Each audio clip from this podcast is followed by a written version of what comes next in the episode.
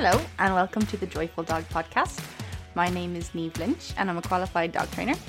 I'm fairly new to the industry with six years formal training experience under my belt and 17 not so formal years of dog experience. I grew up and currently live in North Dublin in Ireland with my partner Jack and our two lovely dogs, Ivy, the seven year old ex racing greyhound, and Kaylee, the two year old little lurcher.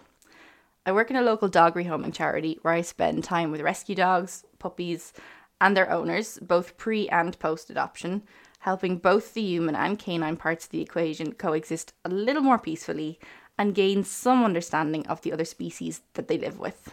My aim is to help individual dogs learn to practice more desirable behaviour and help humans learn how to train more desirable behaviour whilst managing or providing appropriate outlets for the not so desirable.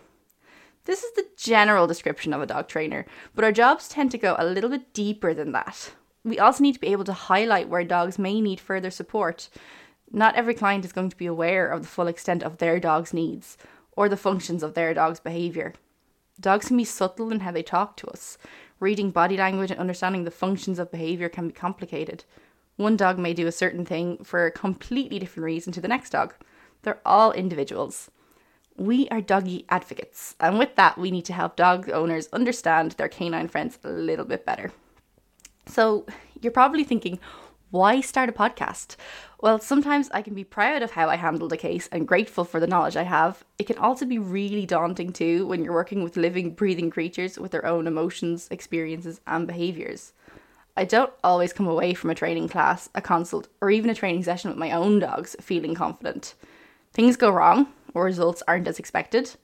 A dog might find something I've tried aversive or uncomfortable, sometimes I find it hard to troubleshoot in the moment.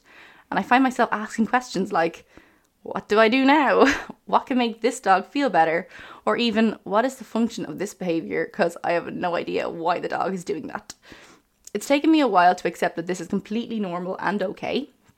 And it's fine to take a step back, reevaluate, and brainstorm with your fellow trainers. I've started this podcast to give me my own personal outlet for all of my thoughts, ideas, highs and lows of my own day to day training, and also to provide some insight into what it's like to basically suffer from imposter syndrome on a semi permanent basis. I know from talking to other trainer friends that self doubt is huge in this industry, and to be honest, probably across tons of other industries too. And I want this podcast to be a raw look at dogs and the science behind dogs and their behaviour from the incredibly simple to the larger, more complex issues, and to reassure anyone listening who feels the same way about their skill level that you're completely normal and to keep going. So, if you want to join me on this little journey, we hope to put out a podcast once every two weeks or so. Subscribe, listen in, send questions, but most importantly, train your dog joyfully. See you next time.